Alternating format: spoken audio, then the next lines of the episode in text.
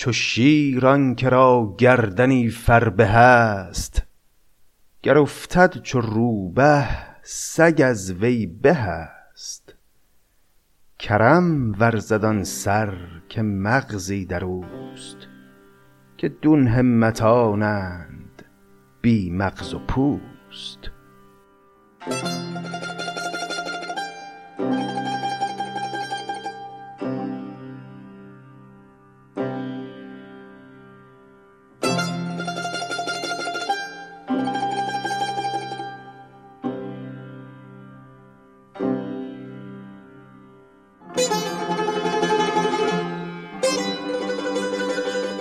سلام بر شما. خوش آمدید به سی و سومین شماره از پادکست سعدی. این قسمت رو من به ضرورت دارم در یک فضای نیمه باز براتون ضبط می‌کنم و پیشا پیش عذر می‌خوام. اگر صدا کیفیت لازم رو نداره و اگر احیانا میان سعدی خانی ما سر و صدایی آمد به خوبی خودتون ببخشید. ما همچنان در میانه باب دوم کتاب بوستان هستیم بابی که سعدی اسمش رو گذاشته در احسان و تا اینجا حکایاتی رو پشت سر هم آورده که هر یک به زبانی و با روایتی مخاطب رو تشویق می‌کنه این حکایات به بخشنده بودن و به خرج کردن سرمایه ها در راه دستگیری از ضعیفان جامعه. چند تا حکایت در این قسمت هم خواهیم خوند که اینها هم همه در همین موضوعاته اما البته حال و هوایی تا حدودی متفاوت داره. گویی سعدی از اینجا به بعد. این باب دوم می‌خواد کمی زاویه دید رو تغییر بده. بریم و حکایات رو بخونیم.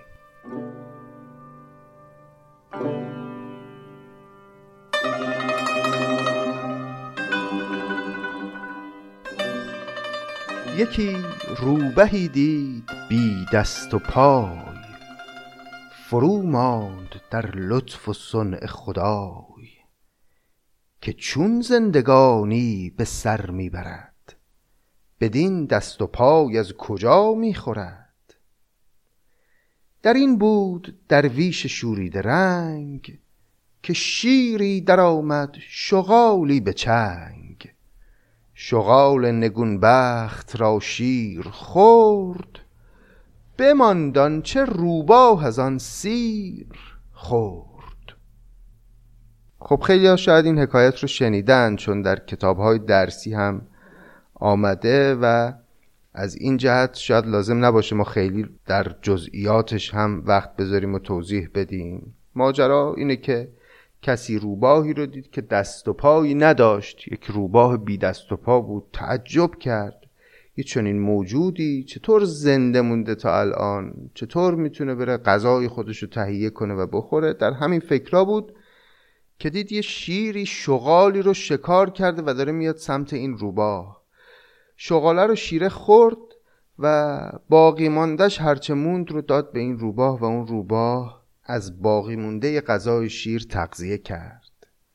یکی روبهی دید بی دست و پای فرو ماند در لطف و صنع خدای که چون زندگانی به سر می‌برد بدین دست و پای از کجا می‌خورد در این بود درویش شورید رنگ که شیری در آمد شغالی به چنگ. شغال نگونبخت را شیر خورد بماند چه روباه از آن سیر خورد. دگر روز باز اتفاق افتاد که روزی رسان قوت روزش بداد. یقین مرد را دیده بیننده کرد شد و تکیه بر آفریننده کرد. که از این پس به کنجی نشینم چون مور که روزی نخوردند پیلان به زور. پس این مرد خیلی براش جالب شد موضوع. کمین کرد ببینه خب حالا فردا این روباه چطوری؟ روزی خواهد خورد و دید که باز هم همون اتفاق افتاد. به یه نحو دیگری روزی رسان قوت روزش بداد و باز حیوانی پیدا شد و غذا آورد برای این روباه و از این مشاهده این مرد یک نتیجه ای گرفت و یک تصمیمی گرفت. با خودش گفت پس اینجوریه. خداوند در هر شرایطی روزی بندگان خودش رو میده. پس چه نیازیه که من کار بکنم وقتم رو تلف بکنم برای کار کردن و تلاش کردن و روزی کسب کردن؟ میشینم یه گوشه روزی خودش به سمت من میاد که روزی نخوردند پیلان به زور. فیل هم با همه قوتی که داره با همه هیکل گندهی که داره به خاطر زورش نیست که روزی تونسته کسب کنه و زنده بمونه. نه خدا براش خواسته که روزی گیرش اومده. پس منم لازم نیست قوت بازو خرج کنم برای کسب روزی. زنختان فرو برد چندی به جیب که بخشنده روزی فرستد ز غیب. یه مدتی گوشگیری کرد و با کسی ارتباط نداشت و معتکف شد گوشه خانه که خداوند بخشنده روزی از غیب خودش میفرسته. اما نه بیگانه تیمار خوردش نه دوست. چو چنگش رگ و استخوان ماند و پوست. چو صبرش نماند از ضعیفی و هوش ز دیوار محرابش آمد به گوش. برو شیر درنده باش ای دغل مینداز خود را چو روباه شل. چنان سعی کن که از تو ماند چو شیر چه باشی چو روبه به وامانده سیر؟ چو شیر که را گردنی فربه هست گر افتد چو روبه سگ از وی به هست. به چنگار و با دیگران نوش کن نه بر فضله دیگران گوش کن. بخور تا توانی به بازوی خیش که سعیت بود در ترازوی خیش چون مردان ببر رنج و راحت رسان. مخنس خورد دست رنج کسان. اینایی که شنیدیم سخنانی بود که به نوعی الهام شد به این درویش شورید رنگ به این مردی که تصمیم گرفته بود کار نکنه تا روزی خودش بهش برسه. وقتی که دید هیچ خبری از قضا نیست وقتی بسیار ضعیف و لاغر شد انگار که دیگه قندش هم افتاده بود و داشت از هوش می‌رفت. در اون حالات بین هوشیاری و بیهوشی یک ندایی اومد. از دیوار محراب حاطفی بر او پیغام داد که برو شیر درنده باشه دقل مینداز خود را چو روباه شل. جان کلام این بود که تو چرا می‌خوای نقش روباهه رو بازی کنی در این قصه؟ تو برو اون شیره باش که کسی از نتیجه دسترنج تو چیزی بهش برسه. نه اینکه خودت رو بندازی مثل اون روباه تا دیگران برای تو روزی آماده بکنن. بگیر ای جوان دست درویش پیر. نه خود را بیفکن که دستم بگیر.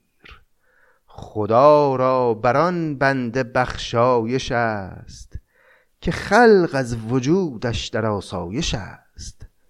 کرم ورزدان سر که مغزی در اوست که دون همتانند بی مغز و پوست. کسی نیک بیند به هر دو سرای که نیکی رساند به خلق خدای. این کلمه دون همتان که داشتیم یعنی همون تنبلا اون کسی که یه مغزی داره یه جنمی داره یه شخصیتی داره این کرم میورزه اهل بخشندگی است. تلاش می‌کنه و دیگران رو هم از نتیجه دسترنج و تلاش خودش بهرهمند می‌سازه. اما اون کسی که تنبله و دنبال اینه که از دیگران بهش چیزی برسه این بیمغز و پوسته این آدم آدم قابل اتکایی نیست. این حکایت خیلی برای ما اون روحیه اهل زندگی بودن سعدی رو روشن می‌کنه. اینکه برای خود زندگی ارزش قائل سعدی. خب خیلی از اهل تصوف بودن در دوران سعدی و ادوار دیگه. که اینا واقعا همچین عقایدی داشتن. می‌گفتن اصلا این با توکل سازگار نیست که ما بریم به دنبال روزی بگردیم. میشستن واقعا بدون اینکه کار کنن به امید اینکه خداوند روزی رو برسونه.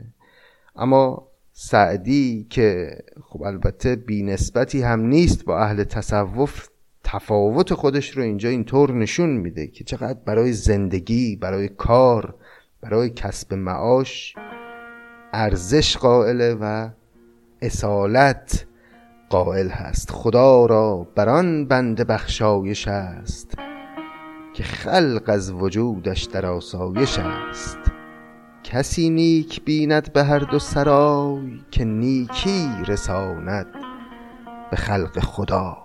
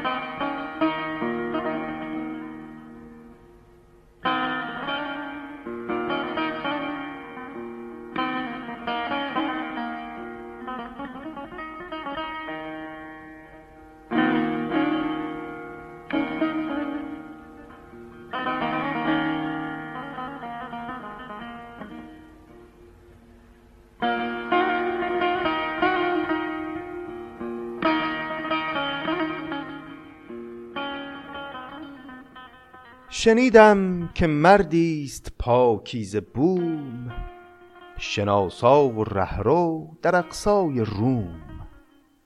من و چند سیاح دریانورد برفتیم قاصد به دیدار مرد. خب این حکایت رو هم احتمالا شنیدید اگر فصل قبلی ما رو در پادکست سعدی گوش کرده باشید. وقتی ماجرای زندگی سعدی رو نقل می‌کردیم گفتیم که احتمالاتی وجود داره و حدس هایی زده میشه درباره دیدار سعدی و مولوی که البته اونجا هم تاکید کردیم هیچ کدومش مستند نیست و بسیاری از صاحب نظران رد کردن این دیدار رو و خیلی ها گفتن که اصلا چنین دیداری رخ نداده بین سعدی و مولوی. اما همونجا گفتیم که اگر چنین دیداری رخ داده باشه میشه احتمال داد که این حکایت از باب دوم بوستان مربوط به این دیدار باشه و اگر که چنین دیداری رخ داده باشه و این حکایت مربوط به اون دیدار باشه میشه حد زد که دیدار بین سعدی و مولوی دیدار چندان خوشایندی نبوده و احتمالا سعدی خیلی از مولوی خوشش نیامده. اما خب همه اینا حدسیاته و به هیچ وجه سندی وجود نداره که این حکایتی که الان می‌خوایم بخونیم در مورد مولوی باشه. اما خب به هر حال سعدی داره حکایت می‌کنه که مرد پاکیز بومی بود یک انسان پاک صاحب دلی بود در منطقه روم و من به اتفاق چند نفر از مسافران رفتیم به دیدار این مرد. شنیدم که مردی است پاکیزه بوم شناسا و رهرو در اقصای روم. من و چند سیاه صحرانورد برفتیم قاصد به دیدار مرد. سر و چشم هر یک ببوسید و دست به تمکین و عزت نشاند و نشست. خیلی به ما احترام گذاشت سر و چشم ما رو و دست ما رو بوسید و ما رو نشاند و خودش هم نشست. زرش دیدم و زر و شاگرد و رخت ولی بی مروت چو بی بر درخت. به لطف و سخن گرم رو مرد بود ولی دیگدانش عجب سرد بود. به نظر مرد متمکنی می اومد زرش دیدم و زر و شاگرد و رخت. دم و دستگاهی داشت برای خودش. هم زر داشت زمین کشاورزی داشت هم زر داشت. آدم ثروتمندی بود. شاگرد و رخت و اسباب داشت. و آدم معتبری بود. ولی دیگدانش سرد بود. به لطف و سخن گرم رو مرد بود ولی دیگدانش عجب سرد بود. خیلی خوب سخن می‌گفت خیلی مهربانانه و مشفقانه با ما حرف می‌زد. اما دودی از مطبخش بلند نمی‌شد. یه غذا درست نکرد ما رو مهمان کنه. همه شب نبودش قرار و هجوع. ز تسبیح و تحلیل و ما را ز جوع. کلمه هجوع یعنی خواب. تسبیح هم که می‌دونید یعنی ذکر خدا گفتن تحلیل هم با هید و چشم یعنی لا اله الا الله گفتن. کلا داره میگه همه شب این مرد نخوابید. شب تا صبح بیدار بود و ذکر خدا گفت عبادت کرد تسبیح و تحلیل گفت. اتفاقا ما هم بیدار بودیم ما هم خوابمون نبرد ولی دلیل بیداری ما تسبیح و تحلیل نبود علتش گرسنگی بود جوع بود. کلمه جوع هم به معنی گرسنگی. همه شب نبودش قرار و هجوع یعنی همه شب خواب و قرار نداشت ز تسبیح و تحلیل و ما را ز جوع. سهرگه میان بست و در باز کرد همان لطف و پرسیدن آغاز کرد. شب که اونطور بود صبحم که شد دوباره در رو به روی ما باز کرد و با روی خوش اومد شروع کرد سخنان خوب با ما گفتن. خیلی مهربون بود خیلی حرفای خوبی می‌زد. اما دریغ از این که یه لقمه نون بده ما بخوریم. یکی بود که شیرین و خوشتبع بود که با ما مسافر در آن ربع بود. کلمه ربع یعنی منزل. یکی از همراهان ما یکی از مسافرانی که همراه ما اومده بود آدم خوشتبعی بود آدم شیرین سخنی بود. یکی بود که شیرین و خوشتبع بود که با ما مسافر در آن ربع بود. مرا بوسه گفتا به تصحیف ده که درویش را توشه از بوسه به به خدمت منه دست بر کفش من. مرا نان ده و کفش بر سر بزن. این حرفی بود که اون مسافر شیرین زبان گفت. گفت مرا بوسه به تصحیف بده. تصحیف یعنی جای نقطه های کلمه رو عوض کردن. اگر نقطه های کلمه بوسه رو عوض بکنیم تبدیل میشه به توشه یعنی غذا. این آدم گفت بابا چقدر میای دست و روی ما رو میبوسی؟ بسه. بوسه به تصحیف به ما بده. یعنی یه غذایی بده مردیم از گشنگی. مرا بوسه گفتا به تصحیف ده که درویش را توشه از بوسه به. به خدمت منه دست بر کفش من. مرا نان ده و کفش بر سر بزن. به ایثار مردان سبق برده نه شب زنده داران دل مرده اند. این دیگه حالا قضاوت خود سعدی است درباره این حکایت که مردانی که سبق بردن و پیشی گرفتن در معنویت اینا این نبود که دلیل اون پیشی گرفتنشون صرفا شب زندهداری باشه. شب زندهداری کردن با دل مرده هیچ فایده ای نداره. مردانی که سبق بردند از مردان دیگر در راه معنویت اینا با ایثار تونستن به جایگاه های بلند معنوی دست پیدا کنند به ایثار مردان سبق برده اند. نه شب زندهداران دل مرده اند. همین دیدم از پاسبان تتار. دل مرده و چشم شب زندهدار. اینکه کسی چشم شب زندهدار باشه تا صبح نخوابه عبادت بکنه ولی دل مرده باشه هنری نیست. پاسبان تتار تتار یعنی مغول. این سرباز مغولی که داره پاسبانی میده نگهبانی میده شب او هم شب تا صبح بیداره ولی دلش مرده است. پس تویی که شبها رو شب زندهداری می‌کنی و عبادت می‌کنی به خیال خودت اهل معرفت و اهل طریقت هستی این شب زندهدار بودن رو خیلی بهش تکیه نکن. اگر دلت مرده باشه اگر دلت بر خلایق مهربان نباشه هر چقدر شب زندهدار باشی به جایی نمی‌رسی. این نگهبان مغل هم همین کارهایی که تو می‌کنی رو می‌کنه. شب تا صبح بیدار چشمش نخوابیده اما دلش مرده است. همین دیدم از پاسبان تتار. دل مرده و چشم شب زنده دار. کرامت جوان مردی و ناندهی است. مقالات بیهوده تبل توهیست قیامت کسی بینی اندر بهشت که معنی طلب کرد و دعوی بهشت. این کلمه بهشت در مصرع دوم به من این که فرو گذاشت رها کرد از مستر هشتن. یعنی رها کردن فروگذار کردن. قیامت کسی بینی اندر بهشت که معنی طلب کرد و دعوی بهشت. ادعا فایده نداره. اینکه خودت خیلی خودتو آدم عارف و اهل حقی بدونی چیزی رو عوض نمی‌کنه.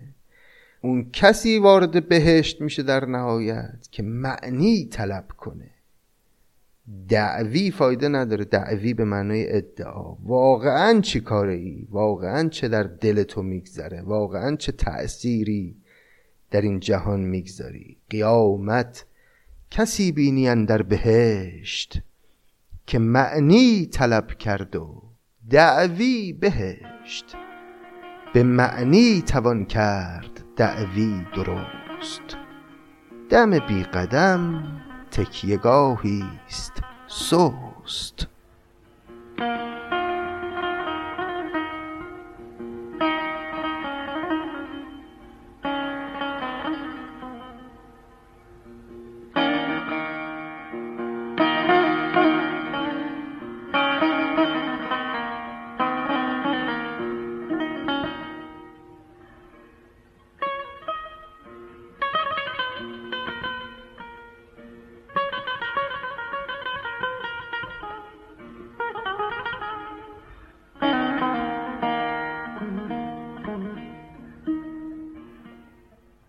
شنیدم در ایام حاتم که بود به خیل اندرش بادپایی چو دود. صبا سرعتی رعد بانگد همی که بر برق پیشی گرفتی همی. به تک ژاله می ریخت بر کوه و دشت. تو گفتی مگر ابر نیسان گذشت. یکی سیل رفتار هامون نورد که باد از پیش باز ماندی چو گرد. خب پس این حکایت درباره حاتم تایی است مردی که از شخصیت‌های معروف عرب بود پیش از اسلام که شهرتش هم مربوط می‌شد به سخاوتمندی. بسیار سخاوتمند بود. می‌گفتن هیچ کس امکان نداشت که از در خانه او بی نصیب برگرده و ثروت فراوانی هم داشت و به همه میبخشید و بی حساب هم میبخشید. و خب به این عنوان هم شهرت تاریخی پیدا کرده. پس ماجرا در این حکایت این گونه است که این جناب حاتم حاتم تایی یه اسبی داشت بسیار مرغوب که خیلی هم به این اسب دل بسته بود. سبا سرعتی رعد بانگد همی که بر برق پیشی گرفتی همی. دیدیم که سعدی چگونه اسب رو توصیف کرد. ز اوصاف حاتم به هر مرز و بوم بگفتند برخی به سلطان روم. که همتای او در کرم مرد نیست چو اسبش به جولان و ناورد نیست. بیابان نوردی چو کشتی بر آب که بالای سیرش نپرد عقاب. پس برای سلطان روم از اوصاف حاتم اومدن تعریف کردن گفتن بله یه مردی هست در سرزمین های عرب که همتای او در جوانمردی و در سخاوت کسی پیدا نمیشه و البته یک اسبی هم داره که اون اسبش هم خیلی اسب فوقلاده است و همتای اسبش هم هیچ اسبی پیدا نمیشه. این تعریف ها رو که کردن برای پادشاه روم یه فکری به سر این پادشاه زد. گفت خب حالا ما می‌تونیم از این اسب استفاده بکنیم برای اینکه حاتم رو امتحانش کنیم ببینیم واقعا اونجوری که میگن سخاوتمند و بخشنده هست یا نه اینا همش ادعاست. به دستور دانا چنین گفت شاه. کلمه دستور به معنی وزیر. به دستور دانا چنین گفت شاه که دعوی خجالت بود بی گواه. من از حاتمان اسب تازی نژاد بخواهم. گرو مکرمت کرد و داد بدانم که وی را شکوه مهیست وگر رد کند بانگ تبل توهیست گفت من اسبش ازش می‌خوام. مگه نمیگید سخاوتمند و بخشنده است؟ اگه واقعا سخاوتمند این اسب بسیار خوبی که داره رو به من میبخشه. اما اگه نداد اسبشو معلوم میشه که اینا همه صدای تبل توهیست و این سخاوتی که میگن داره بیشتر اسم در کردن تا سخاوت واقعی. رسولی هنرمند عالم به تی روان کرد و ده مرد همراه وی. تی نام قبیله حاتم بود. حالا یا تی که حاتم منصوب به اون قبیله است. یک رسولی رو یک قاصدی رو این سلطان روم به همراه ده مرد دیگه روان کرد به سمت قبیله حاتم. رسولی هنرمند عالم به تی روان کرد و ده مرد همراه وی. زمین مرده و ابر گریان برو. سبا کرده بار دگر جان درو. وقتی که این فرستادگان سلطان روم اومدن و رسیدن به قبیله حاتم آب و هوا خیلی دگرگون بود زمین مرده و ابر گریان بر او یعنی باران بسیار شدیدی می اومد و سبا کرده بار دیگر جان در او یعنی طوفان هم بود باد و طوفان و سیل همه جا رو فرا گرفته بود. به منزلگه حاتم آمد فرود براسود چون تشنه بر زنده رود. سماتی بیفکند و اسبی بکشت. به دامن شکر دادشان زر به مشت شب آنجا ببودند و روز دگر بگفتان چه دانست صاحب خبر. پس طبق معمول که حاتم خیلی از همه به خوبی پذیرایی می‌کرد از این فرستادگان سلطان روم هم به گرمی تمام پذیرایی کرد. و یه اسبی رو هم کشت و گوشتشو کباب کرد و داد اینا خوردن و بهشون زر داد بهشون شکر داد و بسیار مجلل ازشون پذیرایی کرد و نزش بهشون بد بگذره. فردا صبح که شد این فرستاده سلطان روم حاجت خودش رو به حاتم گفت. یعنی گفت که شنیدم که تو یک اسبی داری با این مشخصات اون اسبت رو ما ازت می‌خوایم. شبانجا ببودند و روز دگر بگفتان چه دانست صاحب خبر. همی گفت حاتم پریشان چو مست به دندان ز حسرت همی کند دست. که ای بهره ور موبد نیک نام چرا پیش از اینم نگفتی پیام؟ همین که حاتم شنید سخن این مرد رو پریشان شد ناراحت شد. دست خودش رو از حسرت گزید و با یه حالت آشفته ای به این مرد گفت خب چرا زودتر به من نگفتی که حاجتت چیست؟ چرا الان به من میگی؟ همی گفت حاتم پریشان چو مست به دندان ز حسرت همی کند دست که ای بهره ور موبد نیک نام چرا پیش از اینم نگفتی پیام؟ من آن باد رفتار دلدل شتاب ز بهر شما دوش کردم کباب. من اون اسبی که داری مشخصاتش رو میگی دیشب کبابش کردم دادم خوردیم که دانستم از حول باران و سیل نشاید شدن در چراگاه خیل. به نوعی دگر روی و راه هم نبود جزو بر در بارگاه هم نبود. هیچ چارپای دیگه ای در اختیارم نبود که بکشم و کبابش کنم یه شام مفصلی برای شما تهیه بکنم. چون بارون بود سیل بود و امکان رفتن تا چراگاه نبود. تنها چهارپایی که در اختیار من بود همین اسب محبوب خودم بود که اونو کشتم دادم خوردیم. کاش زودتر به من می‌گفتی. مروت ندیدم در آیین خیش.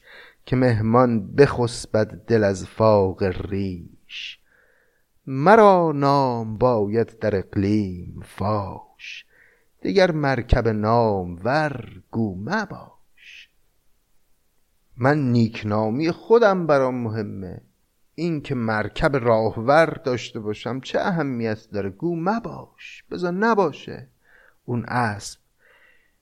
با همه خوبیایی که داشت این چهار پا نمی ارزید که او باشه و مهمانان من شب گرسنه بخوابند. مرا نام باید در اقلیم فاش دیگر مرکب نام ورگو مباش.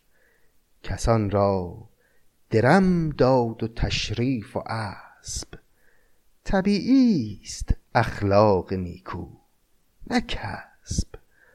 حاتم به تمام این افرادی که اومده بودن هم درم داد هم تشریف داد یعنی خلعت داد. جامعه ارزشمندی که یه بزرگی به کسی به بخشر میگن تشریف یا خلعت. و همچنین اسب هم به همشون داد. و سعدی میگه طبیعی است اخلاق نیکو نه کسب. کسی که اخلاق نیکو در طبعش معکد شده باشه این رفتارهاش نقش بازی کردن نیست بخشندگی در وجودشه و جز این نمی‌تونه باشه و حاتم هم از این قماشه. نمی‌تونه که بخشندگی نکنه. کسان را درم داد و تشریف و اسب طبیعی است اخلاق نیکو نه کسب. خبر شد به روم از جوان مرد تی هزار آفرین گفت بر طبع وی. زهاتم بدین نکته راضی مشو. از این خوبتر ماجرایی شنو. این بیت پایانی رو سعدی به این معنا میاره که می‌خواد یه حکایت دیگه هم درباره حاتم بگه. پس پایان این حکایت اینطور شد که خبر این رفتار عجیب حاتم تایی رسید به سلطان روم و او هم هزار آفرینی بر او گفت و زهاتم بدین نکته راضی مشو از این خوبتر ماجرای شنو. حالا در ادامه سعدی می‌خواد یه حکایت دیگه هم درباره حاتم تایی برامون بگه که با توجه به حال و هوا من فکر می‌کنم بذاریمش برای قسمت آینده پادکست سعدی. خیلی ممنون از همه شما که این قسمت رو هم شنیدید. بازم عذرخواهم اگر کیفیت صدا اونگونه که باید نبود در این قسمت. می‌خواستم حکایت بعدی رو هم بخونم براتون چون اون هم درباره حاتم هست اما نگرانم که صدا کیفیت مطلوب نداشته باشه پس میگذارمش برای شماره بعدی. ممنون از شما که همراه پادکست سعدی هستید. ممنون که این پادکست رو به علاقه مندان به ادبیات معرفی می‌کنید و خیلی سپاسگزارم از عزیزانی که از این پادکست حمایت مالی می‌کنن. روز و روزگار بر شما خوش باد. تا ادامه باب دوم بوستان. یا حق.